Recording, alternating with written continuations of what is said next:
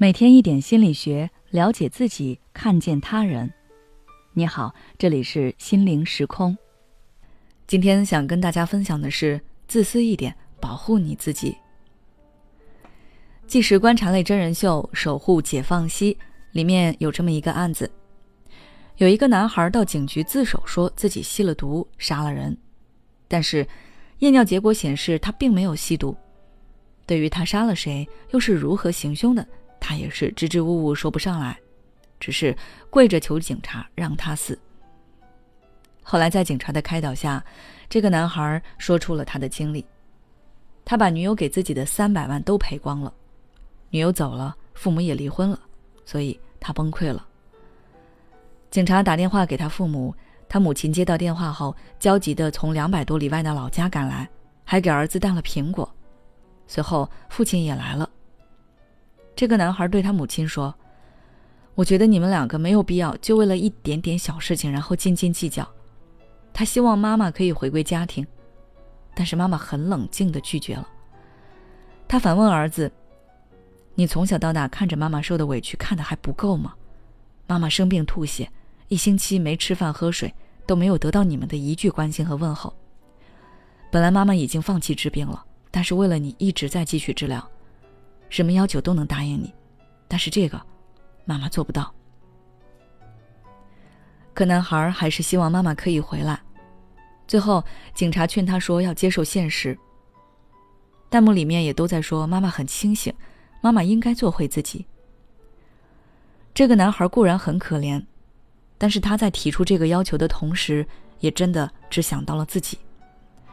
他妈妈质问他的那些话，我不知道他思考过没有。妈妈离婚并不是冲动的决定，他口中所谓鸡毛蒜皮的小事，对妈妈而言并不是。如果这位妈妈为了儿子的愿望选择复婚，那么我们可以想象得到，她未来面对的不过是一场重蹈覆辙。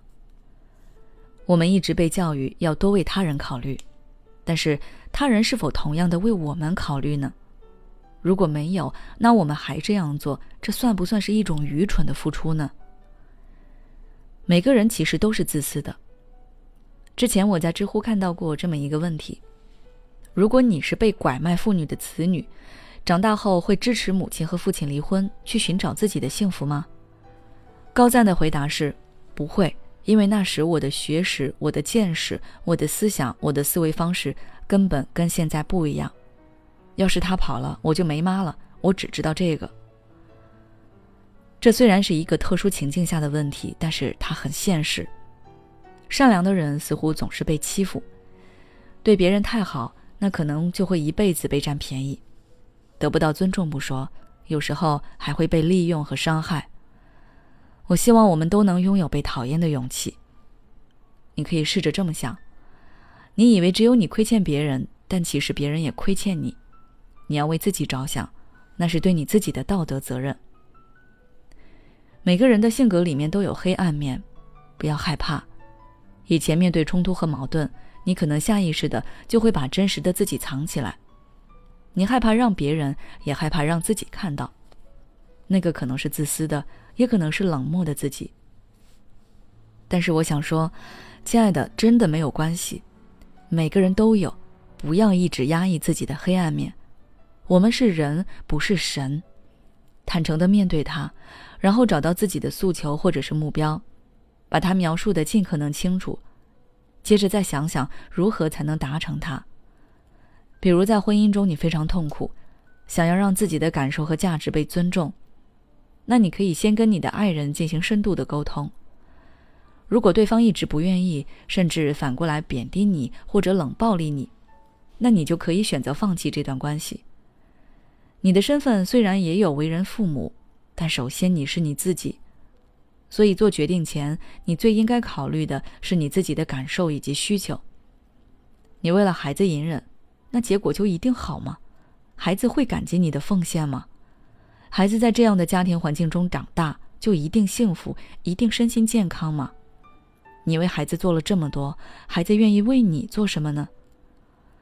善良的人，我觉得你有时候可以自私一点。多为自己想一想。好了，今天的分享就到这里了。如果你想了解更多的话，可以微信关注我们的订阅号“心灵时空”，后台回复“保护自己”就可以了。每当我们感叹生活真难的时候，现实却又告诉我们，生活还能更难。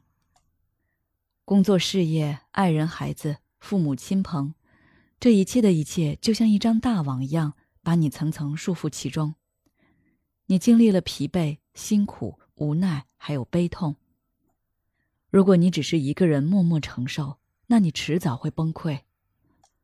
心灵时空组建了专业的心理救援队，每位咨询师都拥有超过二十年以上的咨询经验。只要你需要，我们就在。微信关注“心灵时空”，后台回复“咨询”就可以体验十五分钟心理清诊了。